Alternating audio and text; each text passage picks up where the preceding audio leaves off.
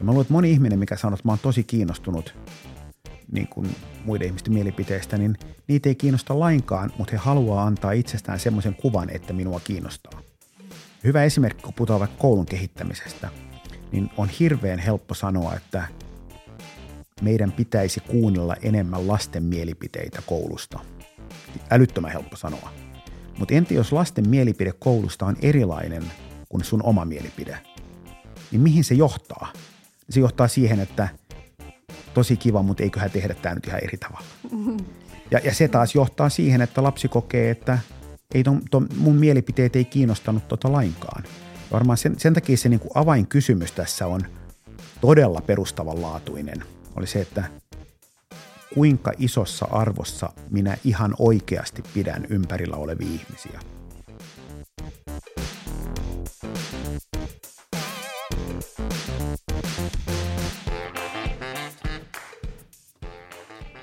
Moikka ja tervetuloa oppimisen psykologia podcastin pariin. Mä olen psykologi Hanna Siitheen. Tänään me keskustellaan siitä, että kuinka odottamattomat tapahtumat, kuten vaikka sattumalta kuultu neuvo tai yllättävä kohtaaminen esim. bussipysäkillä, voi jäädä vuosiksi mieleen. Pienillä hetkillä voi olla iso merkitys. Ja toisaalta isot käännekohdat on sit saattanut kadota täysin mielestä. Tämänkertainen jakso pohtii siis muistamisen ja reflektoinnin teemoja – Mun vieraana on tänään Saku Tuominen, yrittäjä, joka on toiminut alalla yli kolmen vuosikymmenen ajan. Ja, ja Sakun elämässä on ollut lukemattomia mielenkiintoisia vaiheita, muun muassa TV-ohjelmien tuottamista, ravintolabisnestä ja paljon muuta. Ja Saku on hiljattain jul- julkaissut elämänkertansa nimeltään Ettekö tiedä, kuka minä olen, erilainen elämänkerta. Ja kirja tarjoaa kiehtovan näkökulman siihen, miten elämämme pienet, mutta merkitykselliset hetket voivat muokata koko tarinaa. Tervetuloa Podiin, Saku. Kiitos kutsusta. Kiva, kun olet täällä. Mä luin tuon sun kirjaa ja se oli äärettömän mielenkiintoinen. Sekä toki kaikkien niiden tarinoiden osalta, mitä sä siinä jaat ja omia muistoja sun elämän varrelta, mutta myös ihan sen niin kuin metodin näkökulmasta. Voitaisiin lähteä oikeastaan siitä liikkeelle, että Minkä takia sä oot päätynyt kirjoittamaan elämänkertaa juuri tällä metodilla? Ja kerro vähän siitä metodista, niin kuulijat tietää, jos ei ole vielä Sakun kirjaa lukenut. Tota, no lähdetään aluksi siitä, että ton kirjan yksi ydin on se, että mä pyrin olemaan siinä hirveän rehellinen. Ja, ja, ja sitä taustaa vasten niin koitan olla rehellinen vasta, vasta, vastauksessani. Eli mä melkein uskaltaisin väittää, että mulla ei ole koskaan ollut minkäänlaista tarvetta kirjoittaa elämäkertaa. Ei pikemminkin ollut niin kuin halu olla kirjoittamatta. Et mä en halunnut kirjoittaa, että katsokaa, katsokaa mitä kaikkea minä olen tehnyt, tai kirjoittaa, että lapsuudessa tein sitä ja sitten perustettiin tuotantoyhtiö ja niin edelleen. Sen sijaan mua kiinnostaa koko ajan enemmän ja enemmän se, että miksi minä ajattelen sillä tavalla kuin minä ajattelen. Mistä minun ajatukset tulee, mistä, mistä ne asiat, mitä mä koen oppineeni tulee, mistä mun pelot tulee. Ja, ja jos mä niin kuin reflektoin jollain tavalla elettyä elämää, niin mä jotenkin oli vaihe, missä mä kuvittelin, että suuri osa asioista on ikään kuin tietoisesti opittua. Että olen käynyt jonkun kurssin ja oppinut jotain.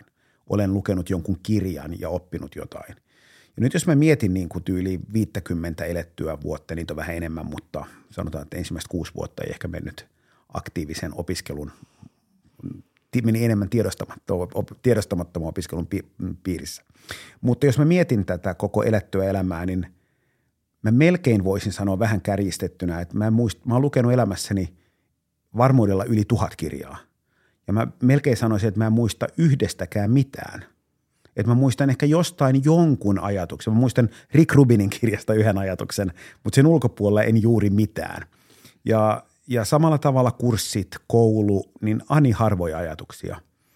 Mutta sen ulkopuolella niin mulla onkin itse asiassa elämässä 15, 20, 25, 30 yksittäistä täysin random lausetta, minkä joku ihminen on sanonut jossain, jotka mä muistan edelleen, jotka on muokannut mua – ja tämän kirjan tavoitteena oli pohtia, että jos minä annan mieleni toimia mahdollisimman vapaasti, mitä minä oikeastaan elämästäni muistan. Et mä en kirjoittanut kenestäkään ihmisestä tai yhdestäkään tapahtumasta siksi, että minun olisi pitänyt myös kirjoittaa siitä, niin kuin siitä että tuolla kirjassa on monia ihmisiä, mitkä on mulle rakkaita ja tärkeitä, mutta jostain syystä siinä kirjoitushetkellä ei tullut mieleen yhtään tarinaa heistä, joka olisi merkittävästi muokannut minua. Ja saattaa olla ihmisiä, mitkä, on, mitkä eivät ole mulle niin kuin isossa mittakaavassa mitenkään erityisen läheisiä, mutta he ovat sanoneet jonkun lauseen, mikä on muuttanut. Ja tämä oli ikään kuin enemmän kuin kertomus siitä, mitä minä olen tehnyt, mitä minä olen aikaan saanut. Niin tämä oli kirja siitä, että koitin tunnistaa, mitkä hetket ovat jostain syystä jääneet minulle mieleen ja vähän pohtia, että miksi näin ehkä on. Tämä oli mm. polveileva vastaus, mutta jollain tavalla ehkä kertoo, kertoo tota siitä, että mistä tässä omalaatuisessa tekeleessä on kyse. Joo, että se ei, ole, ei pyri mihinkään historiikkiin. Se on jotenkin, että jää jälkimaailmaan tällainen oli Saku Tuominen vaan, että – niin ja siinä varmaan semmoinen tärkeä asia mulle oli myös se, että mä nimenomaisesti en halunnut kirjoittaa sitä kronologisesti. Että se ei etene ikään kuin vuosilukujen mukaan, vaan se etenee täydellisen poukkoilevasti, kuten meidän mielemme toimii. Ja mietin, että oliko toi rakenne myös selvää, että siinä oli ää, on, on se lyhyt tarina ja sitten joskus pidempi, joskus hyvin lyhytkin niin kuin reflektio sen jälkeen. Tota, no alkuun, al, jos mä ihan rehellisesti kerron, niin alkuun mulla oli se ajatus, että siinä ei ole mitään reflektioa. Että mä vaan kirjoitan sen tarinan, enkä rupea viisastelemaan. Sitten mä luin sen läpi ja ainoa ihminen, joka vähän luki sitä, niin oli puoliso, joka, joka sanoi, että, että ehkä sä sen verran voit ojentaa kättä, että siinä on vähän myös sitä reflektiota. Ja se tuntui ihan hyvältä. Mutta sitten se muoto, että tässä on tarina ja reflektio, tarina ja reflektio, niin se alkoi tuntua jossain vaiheessa uuvuttavalta, että tämä on niin kuin ikään kuin tässä sitä opettaa niin kuin, ja se, se tuntui heti vieraalta, jolloin mä kirjoitin niin, että, että joissain tarinoissa, joissa se reflektio tuntui tosi merkitykselliseltä, niin se on. Joissain mä luotin siihen, että, että tämä herättää ihmisessä oman reflektion, joka saattaa olla eri kuin minun reflektio. Ja se oli mielenkiintoinen myös, mikä mun kirjan ajatus oli, että mä jossain vaiheessa pohdin, että – miksi minun, koska nuo tarinat ei ole suurelta osin, osa on kiinnostavia, mutta osa on ikään kuin näennäisen epäkiinnostavia, ei niistä tapahdu mitään. Niin, niin mä mietin joskus, että miksi kukaan lukisi näitä. Mutta mä ajattelin, että ehkä on niin, että tämä tarina saattaa laukaista lukiassa jonkun oman tarinan, joka on hänelle merkityksellinen. Ja nyt kun on tullut palautetta, niin – ilolla olen havainnut, että juuri näin on tapahtunut. Sanoin, että mä, kuuntel, mä luin tämän tarinan ja itse asiassa mulle tuli mieleen yksi hetki, minkä mä, minkä mä koin mun kummitädin kanssa, mikä ikinä olikaan. Se on tosi kiva. Mä tykkään siitä hirveästi. Onko jotain semmoisia tarinoita, vaikka jotka on, on kuulijoille niin kuin jäänyt mieleen tai oletko saanut palautetta, vaikka että olipas kiinnostava tämä tarina tai – No ensinnäkin siis tämä oli mulla kirja numero 17 ja, ja mä koen, että mulla on jonkunlainen ehkä kasvavakin lukijajoukko, mitkä sanoo, että mä oon lukenut monta kirjaa, tykkään hirveästi, mitä arvostan kovasti. Mutta silti niin mistään kirjasta koskaan ei ole tullut likimainkaan niin paljon palautetta kuin tästä, että vaikka olin Slassissa, niin kävelet Slassin läpi, niin valehtelematta voin sanoa, että reilusti yli kymmenen ihmistä pysäyttää – jotka sanoo, että mä luin kirjaa ja se oli parasta, mitä mä oon tänä vuonna lukenut. Se oli ihana. Mä en pystynyt lopettamaan sitä, mä oon valvonut. Ja se palautoi niin kuin hirveän, ikään kuin ventovieraat kokevat tarvetta palauttaa. Niin se on tarvetta pysäyttää ja antaa palautetta, niin se on jollain tavalla hirveän innostavaa. Mutta sitten sun kysymykseen, että ovatko jotkut tarinat nostaneet päätään, niin hyvin mielenkiintoinen asia on se, että ne on, ne on lähes kaikilla hyvin erilaisia – että siellä on niin, kuin niin, että mä muistan erityisesti nämä ja seuraava sanoo, että mä muistan erityisesti nämä. Niin sekin on mun mielestä kiva. Totta joo ja sitten kun mä mietin, että mitkä mulle nyt erityisesti joo. vaikka on jäänyt mieleen, niin niin mulle vaikka jää mieleen tietenkin, kun sä puhuit sun, tai kirjoitit sun vanhemmista ja että sulla on jäänyt esimerkiksi sellaiset muistot heistä, ää, joissa vaikka sun isä antoi lätkä pelin jälkeen niin palautetta, että, mm. että nyt pitäisi karpata tai jotakin ei, tällaista. Ei, oli, oli aika paljon suorempi.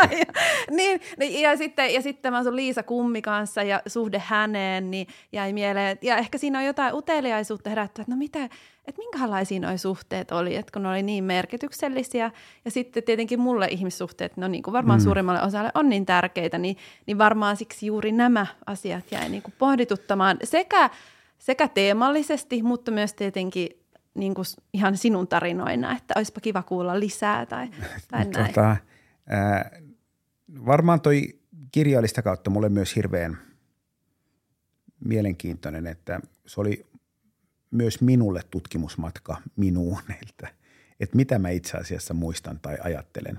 Ja hirveän mielenkiintoinen on vaikkapa lapsuus.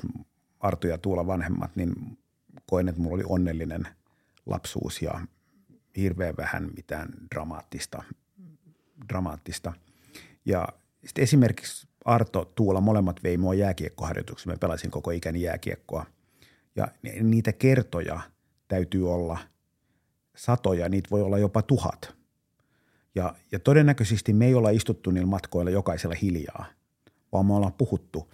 Ja varmaan moni niistä keskusteluista on ollut sen kaltainen, että jompikumpi vanhemmista kokee, että tämä oli merkityksellinen keskustelu, koska minä kerroin lapselleni jotain. Ja mä en muista niistä mitään. Mä muistan yhden hetken, missä Kiekko Espoo oli hävinnyt ja lähdettiin Matikylän parkki, parkkipaikalta ja Arto sanoi, että Juma auta Sakke, mun täytyy sanoa, että olitte huonoja. Ja ei se ollut mulle siinä hetkessä mikään, niin kuin, mä en kokenut, että minua haavoitettiin tai loukattiin, vaan se oli niin kuin, että älä jaksa, mutta mä muistan sen lauseen. Ja tästä kun mä pohdin vaikka oma tytär Siiri, joka on nyt 22, ää, niin, niin mielenkiintoinen Siirin kanssa, vaikka – se, että mitä minä muistan, niin välttämättä sillä ei ole mitään tekemistä sen kanssa, mitä hän muistaa. Ja saattaa olla, että hän muistaa usein esimerkiksi niin, että jos on ollut hirveän onnellista tai hyvää monta vuotta esimerkiksi, niin hän saattaa muistaa juuri sen yhden hetken, jolloin näin ei ollut, koska se oli poikkeama. Ja saattaa hyvin olla niin, että jos jollain lapsella taas on niin kuin hirveän raskas tai hankala tai vaikea, niin hän muistaa – sen hetken, kun oli, oli päinvastoin. Niin saattaa hyvin olla, en tiedä, koska muistihan on maaginen, niin saattaa hyvin olla niin, että ihmiset muistaa poikkeuksellisen hyvin poikkeaman. Mm, joo. Mikä sekin avaa niin kuin mielenkiintoisen näkymän vaikkapa vanhemmuuteen tai johtamiseen. Mm. Niin ja sitten itse asiassa on myös niin kuin kiinnostavaa on tämä muistamisen merkitys ylipäätään, että, että todennäköisesti vanhemmat on sillä – perus hyvällä tavallaan tasaisella yleisellä toiminnallaan niin, niin luonut tärkeän pohjan niin kuin rakentaa sen päälleen sitä elämää, mutta että se ei välttämättä niin kuin muistu sun mieleen, mutta Joo. se vaikuttaa sussa. Et itse asiassa niin kuin siitä herää kysymys, että kuinka paljon, miten meidän tulisi suhtautua siihen meidän muistiin ylipäätään.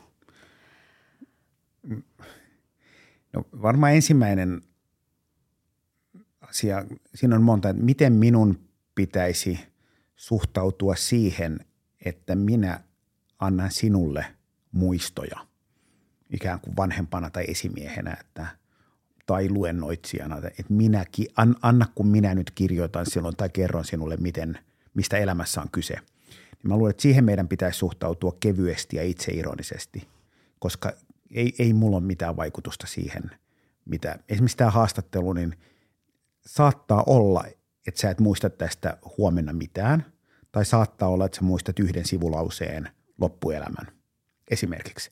Ja mikä se on, niin mulla ei ole mitään te- vaikutusta siihen. Mä puhun asioita, mutta on niin, että joku lause joskus niin kuin kohtaa, että ikään kuin minä sanon jonkun asian juuri sillä hetkellä, kun sun mielessä on sen ajatuksen mentävä aukko, niin silloin ihminen muuttuu. Ja sen takia niin kuin se, että minä annan muille ihmisille, minä luon muille muistoja – niin sen suhteen pitäisi niin kuin keskittyä enemmän siihen, että mitä minä teen, että mä koitan tehdä kivoja, hyviä asioita joka päivä ja niistä syntyy jonkunlainen muistijälki, se on ihan ok. Mm. Ja sitten jos mä taas mietin, että miten pitäisi suhtautua omiin muistoihin, niin varmaan niihinkin pitäisi suhtautua aika kevyesti. Et joku, mulle iso oppi oli, joku guru sanoi, että muista, että sinun ei tarvitse ajatella niitä ajatuksia, mitä ajattelet. Se avasi mulle yhtäkkiä, mä aluksi niin kuin hyl, hyljin sitä, että miten niin ei pidä. Ja sitten mä yhtäkkiä ymmärsin, että ei kun niin itse asiassa on. Ja ton kirjan kautta mä itse asiassa enemmän ja enemmän jollain tavalla koin oivaltavani, että myös muistot on muovailuvahaa. Että mä voin laskea irti joistain muistoista – tai mä voin muokata niitä muistoja tai mä voin luoda niille muistoille uudenlaisen viitekehyksen. Että mulla on paljon enemmän valtaa omiin muistoihin kuin mitä mä oon kuvitellut. Ja kysymys, että pystyykö kaikki tähän, niin tietenkään ei, koska se vaatii tietyn tyyppisiä ajattelun taitoja. Että jollain ihmisellä joku nuoruudessa tapahtunut asia, niin saattaa eskaloitua vuosien varrella koko ajan. Ja sitten toteaa, että mä en päässyt tästä ikinä irti – niin, niin hänen kohdallaan se on totta, mutta se ei tarkoita sitä, että kukaan ihminen maailmassa ei ikinä voi päästä mistään irti. Mutta ne vaatii, vaatii usein niin kuin samalla tavalla kuin Italia tai vatsatanssi tai jonglööraaminen tai koodaaminen vaatii harjoittelua, niin samalla tavalla mielentaidot, oppiminen, uteliaisuus, näkökyky, unohtaminen, muistaminen, niin niissä on hirveän paljon enemmän erilaisia taitoja, mitä mun mielestä me edelleen aliarvioidaan isossa mittakaavassa. Mm. Ähm, mitä sä ajattelet, miten tämä prosessi nyt, kun sä kirjoitit sun omia muistoja nyt siinä muodossaan, kun ne tulivat esille, niin, niin mit, ähm, muuttiko se sua jotenkin tai näitä reflektoinnin taitoja tai ajattelun taitoja? Muutti hirveästi ja mä luulen, että se muutti mua myös tavoilla, mitä mä en tiedä vielä. Että esimerkkinä kun sä puhuit alkuun kohtaamisista, mä olin Aitoiskelmän haastattelussa Hanna Kinnunen, toinen hieno Hanna, niin, niin kysyin multa kysymyksen, että mikä on kohtaamisten merkitys? Ja jäin pohtimaan sitä ja lopulta sain suustani vastauksen, että, että mä luulen, että kukaan meistä ei tiedä, mikä on kohtaamisen merkitys ennen kuin joskus vasta vuosien jälkeen. Että saattaa olla ennen yksi kohtaaminen, mikä siinä hetkessä – ei edes niin kuin jää mieleen ja sitten kahden vuoden kuluttua tai viiden vuoden kuluttua. Tai saattaa olla niin, että joku asia on tapahtunut ja sitten menee 30 vuotta ja se ole millään tavalla mielessä ja sitten jostain syystä palautuu ja kasvaa. Niin mä luulen, että, että ikään kuin asia, mikä ehkä niin kuin pin, tällä hetkellä tulee niin kuin kaikkein voimakkaimpana mieleen, että mitä mä opin kirjasta, oli varmaan se, että –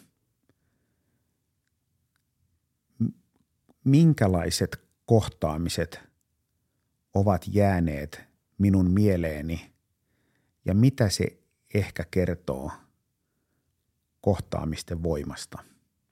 Et mielenkiintoinen vaikka yksi, ja nämä on niin kuin puolivalmiita ajatuksia. Nämä ei ole niin kuin valmiita, vaan mä itse koko ajan niin kuin mietin, että mistä tässä nyt ehkä onkaan kysymys. Mutta esimerkkinä vaikka, mä kerron yhden tarinan, mikä tuossa on, joka on hyvin pieni, niin kuin epä, epäolennaiselta tuntuva. Mä olin menossa Cafe Egberille tapaamiseen, tapaamiseen tällaisen ravintoasiantuntija Jaakko Halmetojan kanssa. Ja oli kiireinen viikko, viikko ja mä tulin siihen vähän höyryten ja, ja, ja sitten Jaakko, jota en tuntenut kovin hyvin. Ja saat, mä luulen, että mä oon tavannut ehkä hänet kerran tämän jälkeen, mutta mä oon tavannut hänet kaksi kertaa elämän aikana ja, ja, ja ei meillä ollut mitään merkittäviä keskusteluja, emme ole ystäviä sillä tavalla, mutta moik- moikkaa myös näemme. Ja, ja tota, kun mä tulin siihen pöytään, niin hän sanoi mulle, että taitaa olla aika kova vauhti päällä. Ja sitten mä kysyin, mitä tarkoitat? Se on, en mitään havainnoin vaan. Ja sitten tästä alkoi keskustelu. Ja siinä hetkessä mä niin kuin tunsin jonkun niin kuin piston, että näkeekö minusta heti, että minulla on aika kova vauhti päällä. Ja se näkemys oli hirveän tarkka – ja, ja sitten yhtäkkiä mä huomasin niin kuin kuukausi sen jälkeen, kaksi kuukautta sen jälkeen, että se lause jäi jotenkin ikään kuin vaivaamaan mua. Ja, ja siitä tuli, lähti semmoinen kehitys, että en mä halua olla se ihminen, josta näkee sekunnissa, että sillä on vähän liian kova vauhti päällä. Että mä mieluummin haluan niin kuin olla siinä hetkessä läsnä. Ja se oli lause, hän ei ollut ehkä tarkoittanut sitä mihinkään. Ja samalla tavalla mun hyvä ystävä Aku Wikström, joka on Nohon toimitusjohtaja – niin, niin me oltiin silloin, mä olin Noho hallituksessa ja me oltiin ostettu Salve-ravintola Hietsusta. Ja sitten se kauppa ei mennyt ollenkaan niin kuin piti, pitkä tarina. Ja sitten Aku sanoi mulle jossain vaiheessa, että mutta mun keskeinen periaate on se, että mä en, lopet, mä en luovuta ikinä. Ja mä olin kuulemma, mä en muista, mä olin kuulemma sanonut Akulle, että onko se hyvä periaate. Ja Aku sanoi, että hän ei vastannut siihen mitään, mutta se johti siihen, että totesi, että itse asiassa ei ollenkaan hyvä periaate, koska elämässä on paljon hetkiä, milloin luovuttaminen on isompaa rohkeutta kuin hampaat irvessä roikkuminen. Ja jos mietitään näitä kahta lausetta, että onko se hyvä periaate tai taitaa olla aika kova vauhti päällä, niin molemmat on yksittäisiä, melkeinpä niin kuin sivulauseita, joiden tarkoituksena ei ole muuttaa toista ihmistä. Ne on aitoja havaintoja, jotka sattuvat siinä hetkessä osumaan. Ja mä luulen, että jos mä olisin pitänyt Akulle 10 minuutin luennon luovuttamisesta, niin, niin, niin se ei olisi ollut yhtä tehokas. Jos Jaakko olisi puhunut mulle ja kertonut niin kuin mikä on kiireen merkitys, se ei olisi ollut tehokas. Ja tästä on ikään kuin auennut semmoinen maailma, että joskus ei tarvitse suunapäänä kertoa, miten pitäisi tehdä.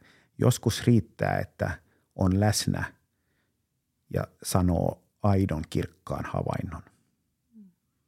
Ja jos mä katson mun kirjan ikään kuin niitä havaintoja tai muistoja, niin mä sanon, että kaikkia yhdistää se, että ne on aika usein ikään kuin lauseen mittaisia.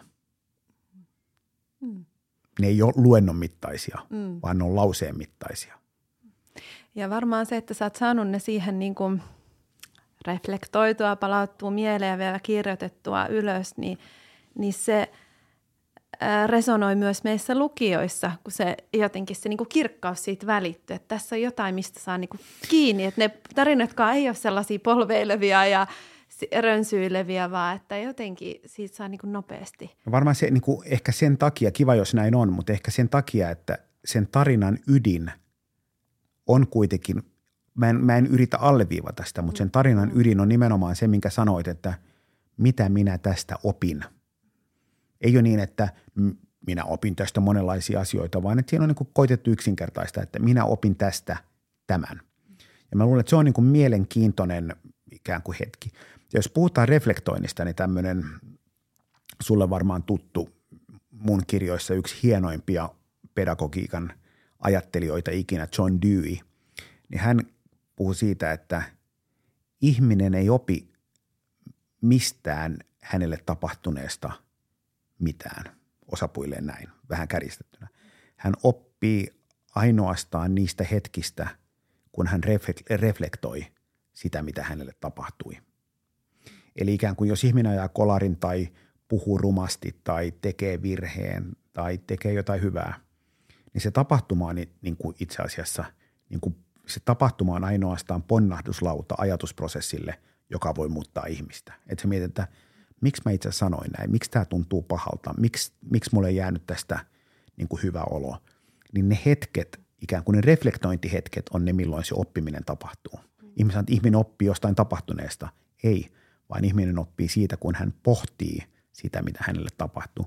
Ja sekin oli mulle hirveän mielenkiintoinen ajatus, koska juuri näin mä huomaan ajattelevani. Mm. Joo, toi on, toi on kiinnostavaa ja mä oon niin kuin pitkälti samaa mieltä. Vähän, jotenkin, vähän mulla herää semmoinen jatkokysymys tuohon liittyen, että sä tuossa kirjassa myös – pohdit, että minkälai, minkälaisten ihmisten parissa sä oot ollut ja minkälainen merkitys heillä on ollut sun elämää, ehkä minkälaisiin ympäristöihin sä oot päätynyt, niin mä mietin, että, että ne ympäristöt ja ihmisethän myös muokkaa meitä, vaikka me ei kauheasti mm. kiinnittäisi siihen huomiota. Niin mitä sä ajattelet siitä? Ei tavallaan reflektoitaisi ja pohdittaisi, että millä tavalla ne nyt vaikuttaa minuun, mutta joku vaikutus tota, niin on. Mitäkään mä vastaisin? mä vastaan tuohon, jos, jos käy, niin vastaan vaikka ei käviskään. tota, mä, mä vastaan niin, että mä vastaan tavalla, miten mä ajattelen. Mä vastaan aluksi tavalla, miten mä ajattelin 10 vuotta sitten tai 20 vuotta sitten. Ja sitten mä vastaan tavalla, miten mä ajattelen nyt, koska niissä on hirveän iso ero.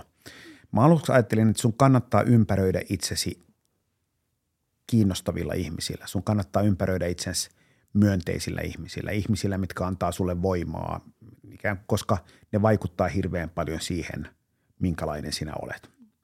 Ja mä en ole täysin eri mieltä tästä nytkään, mutta mä oon pikkuhiljaa alkanut muuttaa ajatustapaa siten, että entä, ja tämä on lapsellinen ja tyhmä, tun, sanon tämän itse ironialla, entä jos kaikki meistä ovat kiinnostavia ja vika on minussa – ja se on enemmän se ikään kuin mun tämän hetken ajattelutapa. Mä olin Dohassa yhdessä opetustapahtumassa, missä oli kaksi maailman parhaaksi valittua opettajaa. Ja kysyttiin, että mikä on opettajan tärkein tehtävä. Niin ensimmäinen sanoi, että opettajan tärkein tehtävä on inspiroida lapsia. Sitten mä ajattelin, että tämä on hyvin sanottu. Kunnes toisin, toinen sanoi, että hän on itse eri mieltä, että opettajan tärkein tehtävä on inspiroitua lapsista. Mä huomasin, että mulla tuli ikään kuin melkein kylmät väreet – ja mä totesin, että nyt on iso ajatus. Ja mä heti silloin tunnistin, että tämä tulee muuttamaan mun, mun elämää.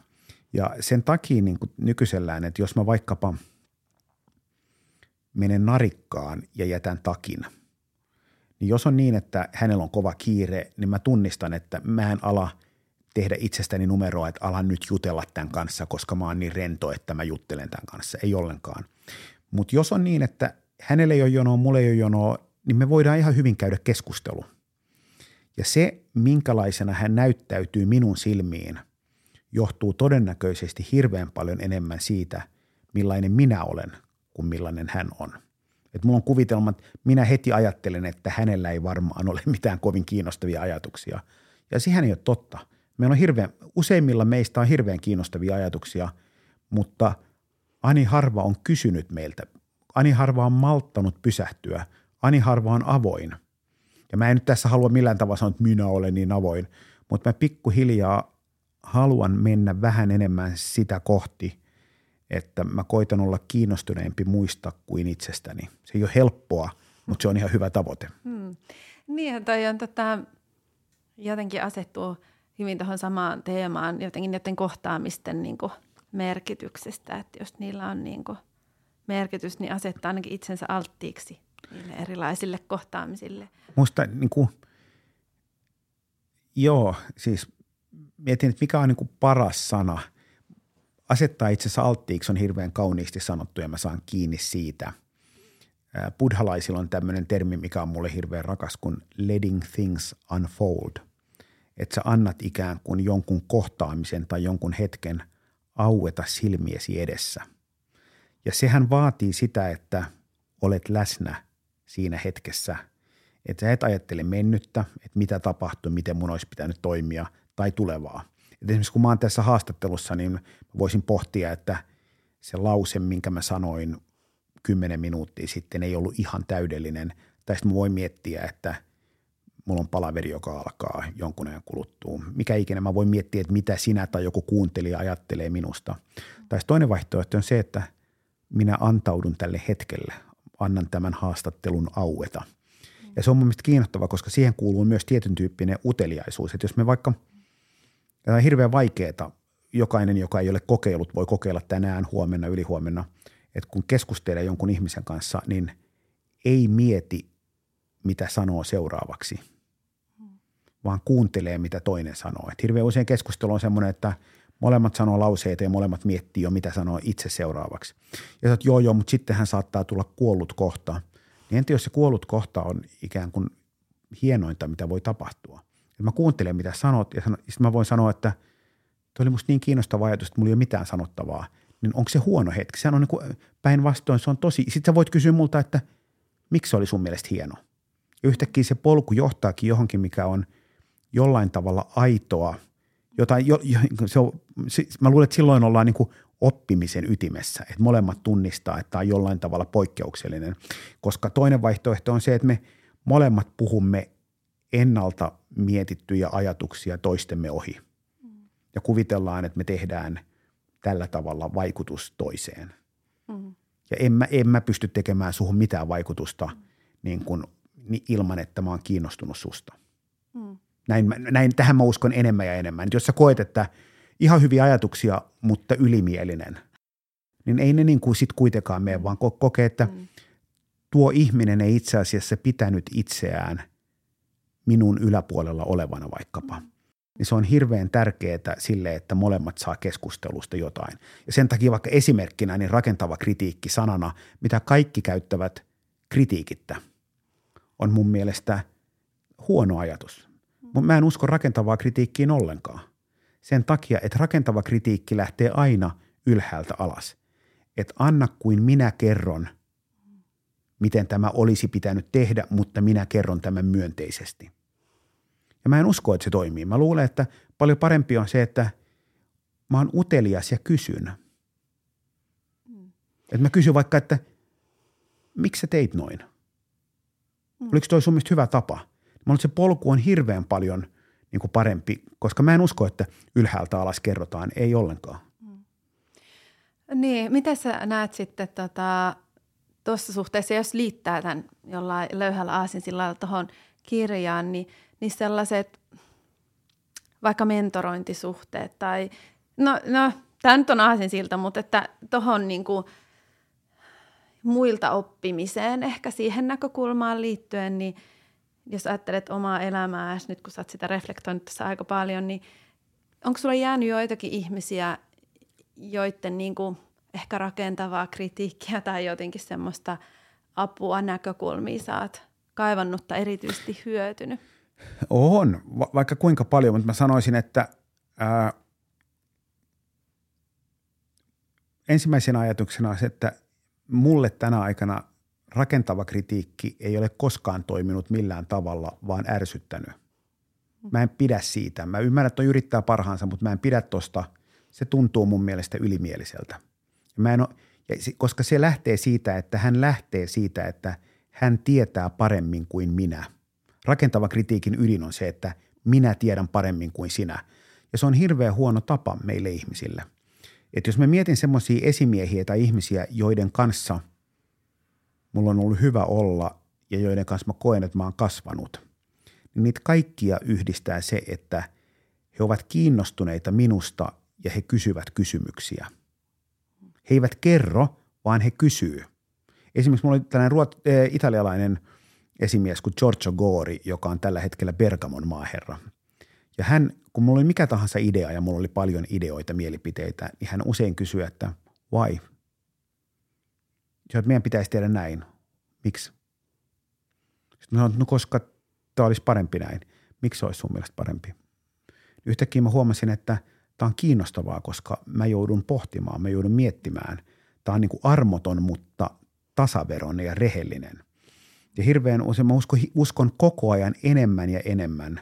Että jos haluaa, että ihminen haluaa muuttaa ihmistä tiettyyn suuntaan, niin se muutos pitää tulla sitä kautta, että tämä ihminen itse oivaltaa, että hän haluaa mennä sinne. Se ei tule sieltä, että minä niin kuin ylhäältä alas työnnän häntä väkisin jonnekin, vaan se tulee niin kuin omien. Ja mä voin auttaa – joitain ihmisiä oivaltamaan jotain, mutta se oivallus pitää heidän tehdä. Ja se parhaiten tulee niin kuin oman reflektion kautta. Nämä ei ole faktoja eikä tämä on niin kuin mustavalkoista, mutta tämä on niin kuin ikään kuin isona kuvana mm. semmoinen, mihin mä uskon. Ja. Eli vähemmän kertomista, enemmän kysymistä. Se on ehkä semmoinen niin kuin äärimmilleen yksinkertaistettu. Ja mä luulen, että tämä toimii vanhempien, vanhemmuuteen ja johtamiseen ja parisuhteeseen. Mm. Joo, joo, mä oon samaa mieltä. Ja sitä sellaista niin kuin – uteliaisuutta, kiinnostusta ja aitoa niin kuin ehkä hyvän tahtoisuutta sitä toista kohtaa, että, että jos kokee, että, että olisi jotain kehitettävää tai ylipäätään haluaisi auttaa jotenkin. Mm. Varmaan se niin kuin lähtökohta, että meillä on hirveän paljon niin kuin sellaista tota, löyhää tai löysää puhetta, missä me sanotaan asioita, mitkä kuulostaa hienolta – sanotaan esimerkkinä sanotaan, että mä oon tosi kiinnostunut muiden ihmisten mielipiteistä. Niin tämähän on hirveän helppo sanoa. Mutta sitten se avainkysymys se, että ootko? Ja mä luulen, että moni ihminen, mikä sanoo, että mä oon tosi kiinnostunut niin kuin muiden ihmisten mielipiteistä, niin niitä ei kiinnosta lainkaan, mutta he haluaa antaa itsestään semmoisen kuvan, että minua kiinnostaa. Hyvä esimerkki, kun puhutaan vaikka koulun kehittämisestä, niin on hirveän helppo sanoa, että – meidän pitäisi kuunnella enemmän lasten mielipiteitä koulusta. Älyttömän helppo sanoa. Mutta entä jos lasten mielipide koulusta on erilainen kuin sun oma mielipide, niin mihin se johtaa? Se johtaa siihen, että tosi kiva, mutta eiköhän tehdä tämä nyt ihan eri tavalla. Ja, ja se taas johtaa siihen, että lapsi kokee, että ei ton, ton, mun mielipiteet ei kiinnostanut tota lainkaan. Ja varmaan sen, sen takia se niin kuin avainkysymys tässä on todella perustavanlaatuinen. Oli se, että kuinka isossa arvossa minä ihan oikeasti pidän ympärillä olevia ihmisiä. Onko mä sitä mieltä, että kaikki on upeita? Joku sanoo, että joo, joo, mutta eihän kaikki ole upeita. Niin vastaa, että perustuen mihin? Entä jos kaikki on upeita? Että joo, joo, mutta eihän kaikki ole upeita. Mutta entä jos kaikki on upeita? Ja entä jos meidän iso haaste on se, että jos, jos ihminen on ympäröity liian monta vuotta tai vuosikymmentä – sellaisilla ihmisillä, jotka eivät ole pitäneet toista ihmistä isossa arvossa, niin kyllä jokainen niin kuin jossain vaiheessa ikään kuin pienenee. Ja jollain tavalla se, niin kuin, se kaikki menee siihen, että joo, mutta mitä mä ihan oikeasti ajattelen. Mm. Ja sen suhteen mä koitan olla, mä enää sano, mä koitan olla niin kuin aika itsekriittinen, että tunnistan tavallaan, niin kuin, jos töissä on joskus niin kuin haasteita vaikka jonkun ihmisen kanssa, niin mä koitan tunnistaa, että – pidänkö minä ihan oikeasti tuon ihmisen ajatuksia isossa arvossa. Ja sitten jos mä sanon, että pidän, no miksi mä en näytä sitä? Tai jos sanon, että en pidä, niin johtuuko se siitä, että mä en kysy oikeita kysymyksiä? Koska jossain vaiheessa voi olla, sitten mä sanon, sit ihan hyvä tilanne on myöntää itselle, että mä en pidä ton ihmisen ajatuksia niin kuin kovin. Mä huomaan vuodesta toiseen, niin hän ei ajattele kovin briljantisti ja tässä tilanteessa niin me tarvitaan erityyppistä – mutta sen pitäisi olla tavallaan musta lähteä puhtaasta paikasta, mm. että mä niin kuin kykenen tavallaan arvioimaan ja olemaan niin kuin rehellinen itselle. Joo. Joo, toi on hyvä ajatus. Se jotenkin liittyy mulla sellaiseen äm, teemaan, mitä usein psykologin vastaanotolla pohditaan, on niin kuin sellaiset ideaaliarvot ja reaaliarvot, että, että mikä – että mitä mä ehkä itsestäni ajattelen, ajattelen, minkälainen olen ja mitä arvosta, mikä on mulle tärkeää ja miten se näkyy sitten mun toiminnassa ja valinnoissa siinä arjessa. Mä, kun aina joskus tota, käyn puhumassa firmoille arvoista, niin mä joskus aloitan sillä, että mitä muuten arvot on. Niin hirveän vaikea kysymys ihmisille, että mikä arvo ihan oikeasti on. Ja, ja tota – mä kävin, luin alakoulun oppikirjaa, missä sitten sanottiin, että arvo on osapuilleen sisäistetty pysyväisluonteinen valintataipumus, mikä oli aika monimutkaisesti, mutta aika hienosti sanottu. Ja silloin arvonhan pitäisi olla sen kaltainen, että minä en joudu miettimään arvoja, vaan arvot tulevat selkäytimestä aina. Ja, ja kun puhutaan arvoista, niin kun sä puhut reaaliarvoista, ideaaliarvoista, niin mehän aina ajattelemme – että arvot ovat myönteisiä, koska sellaisia me ihmiset olemme. Mun arvot on rehellisyys tai mikä ikinä onkaan. Mutta harva ajattelee, että mun itse asiassa arvo on itsekkyys, koska sehän voi olla tärkeä arvo. Mutta mun arvo on se, että minä haluan saada mahdollisimman paljon huomiota itseeni aina. Mutta ei kukaan sano, että se on mun arvo. Mm. Mutta jos ikään kuin sinun toiminta pysyväisluonteisesti koko ajan johtaa siihen – ja se tunnistaa, että mä luulen, että kun puhutaan vaikka, että mitkä ovat minun arvoni, niin musta olisi ihan kiinnostavaa pohtia, että mitkä on mun, mitkä, miten minä toimin tilanteissa, mitä se kertoo minusta ja mitkä niistä valintataipumuksista ovat minun mielestä semmoisia, mistä mä oon ylpeä ja mitä mä haluan lisätä ja mitkä on semmoisia arvoja, mistä mä en ole ylpeä ja mitä mä haluan jollain tavalla muokata. Ja me ani, ani harvoin yhdistetään arvosanaan niin kuin arvo johonkin, joka on kielteistä. Ja mä luulen, että hirveän suuri osa meidän arvoista – on semmoisia, mistä me emme ole hirveän ylpeitä, mm. mutta me ei vaan haluta sanoa sitä. Näin varmasti on. Tota, tunnistitko tuon kirjaprosessin myötä joitakin niin liittyen näihin arvoihin tai siihen todelliseen ajatteluun, niin huomasitko jotain tai tuliko oivallukset, että että mä taidankin olla tällainen tai taidankin ajatella näin ja en ole ehkä ennen, ennen ajatellut niin. Saatko kiinni, mitä mä Joo, tarkoitan? saan ja, ja tuli varmaan – paljon, mutta sitten mä huomaan, että ihan yhtä paljon tai melkein enemmän tuli ajatuksia, että millainen minä olin pienen hetken ja millainen minä haluaisin olla jatkossa yhä useammin – joka tarkoittaa vaikka sen, että mä haluaisin kohdata useammin ihmiset hyvin puhtaasta paikasta ja uteliaana. Että ikään kuin olen kiinnostuneempi siitä, mitä ympärilläni on, kuin siitä, että mitä, millaisen kuvan minä annan. Mm. Niin kuin ikään kuin kysymys, että kysynkö minä ihmisiltä kysymyksiä ajatellen, että minä olen ihminen, joka kysyy kysymyksiä. Esimerkiksi vain, että mä haluan antaa itsestäni kuvan, että mä oon niin tämmöinen mm. kansanomainen tai muu. Vai onko niin, että, että musta on oikeasti tosi kiva kuulla, mitä ihmiset ajattelee. Mm. Ja mä huomaan, että mä haluan vähän niin kuin mennä enemmän siihen suuntaan. Tunnistaen sen, että on päiviä, päiviä milloin mä nimenomaisesti en halua tehdä sitä, että mä haluan olla yksin tai rauhassa tai muuten. Mutta ikään kuin sen, sen tietyn tyyppinen, niin kuin, se on vaikeaa, mutta tietyn tyyppinen motiivien puhtaus. Että mä ikään kuin koitan olla niin kuin kriittinen sille, miksi minä toimin. Tai niin kuin koitan olla kriittinen, että mä tunnistan, miksi minä toimin niin kuin toimin – ja miettiä, että haluanko minä toimia jatkossa näin mm. esimerkiksi. Mm.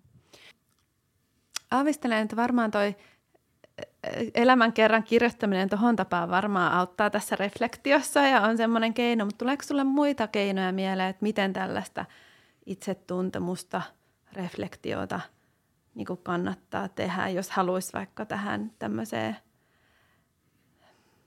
motiivien puhtauteen tai, tai siihen, että jotenkin tunnistaa paremmin itsestään niitä vaikuttimia, että, että no mä luulen, että toimii.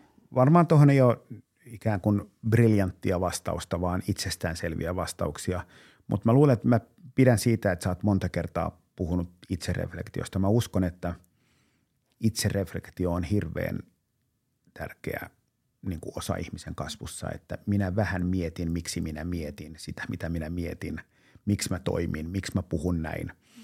Ja, ja silloin, että ikään kuin jos me jollain tavalla saadaan itsemme kiinni, vaikka et on ollut palaveri, ja sitä palaverin jälkeen huomaat, että miksi mun piti mesota, on podcast, miksi mun piti alkaa puhua. Niin kuin mä, ja mä en tarkoita sellaista niin kuin loputonta itsekriittisyyttä, vaan semmoinen tote, että, että ehkä tähän hy- hyvä sanoa pienenä sivuloikkana, että tällainen buddhalainen termi, mistä pidän paljon, on light touch.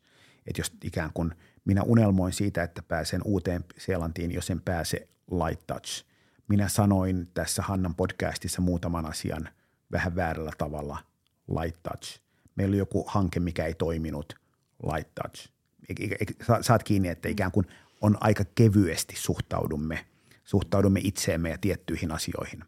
Mutta siinä niin kuin tietytyyppisessä itsereflektiossa, niin mä huomaan, että – reflektoin vähän, että miksi minä toimin niin kuin toimin ja sitten en jää piehtaroimaan siihen, että miten mun olisi pitänyt toimia, koska se on elämää, että mennään vaan eteenpäin. Mutta hyviä tapoja mä koitan joskus vaikka niin, että joskus aamusuihkussa mietin, että millä tuulella mä nyt olenkaan. Mä heräsin ihan tyytyväisenä, mä huonolla tuulella, miksi A, se oli se yksi Facebook-kommentti tai Instagram-kommentti tai se maili tai uutinen, mikä ikinä onkaan – meditaatio, hirveän hyvä, että ikään kuin meditoi vähän ja niin kuin aamusivujen kirjoittaminen jollekin hirveän hyvä. Illalla kiitollisuusharjoitus, että miettii, että mit, mistä tänään tapahtuneista asioista olen kiitollinen, niin kuin monia eri ajatuksia, mutta tietyn tyyppiset ikään kuin itsereflektion taidot on hirveän hyviä, mutta ehkä niissäkin semmoinen tavoite on se, että niitä treenaa jonkun verran, jotta niistä tulee luonteva tapa elämää – että ikään kuin me ollaan niin ylisuorittavia, että meditaatio, että minun pitää meditoida ja onnistua siinä hyvin. Että musta meditaation isoin tarkoitus, hyöty ei ole se meditaatio, vaan ne hetket, kun en meditoi. Että miten se vaikuttaa mun, että jos meditoin 10 minuuttia, niin miten se vaikuttaa 23 tuntiin ja 50 minuuttiin. Ja jos se ei vaikuta millään tavalla, niin se meditaation hyöty on tosi pieni. Ja samalla tavalla tietyt niin kuin itsereflektion taidot – niin, niin varmaan kysymys, että miten se vaikuttaa siihen, kun on kaupassa, kun olen ruuhkassa, kun olen turvatarkastuksessa, kun puhun puolison kanssa, puhun lasten kanssa, jos ei ikään kuin nämä taidot näy arkisissa hetkissä, niin, niin silloin kyse, että niin kuin, missä niiden sitten pitäisi. Että me ikään kuin jotenkin tuntuu siltä, että koitan aina välttää yleistämistä, että ihmiset ovat tällaisia, koska meitä on joka lähtöön. Mutta jotenkin on niin, että, että meille meditaatio on itse tarkoitus. Että niin minä meditoin.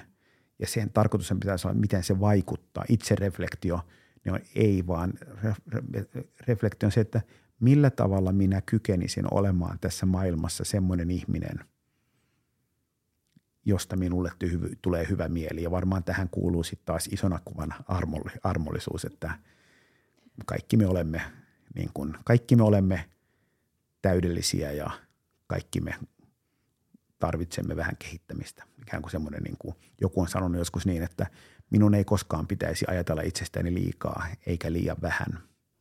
Niin se on musta niin kuin kauniisti sanottu, että ajatuksena, että meillä on itseironiaa, mutta samaan aikaan tunnistetaan, että – mutta on tässä nyt jotain tehtykin. Hmm.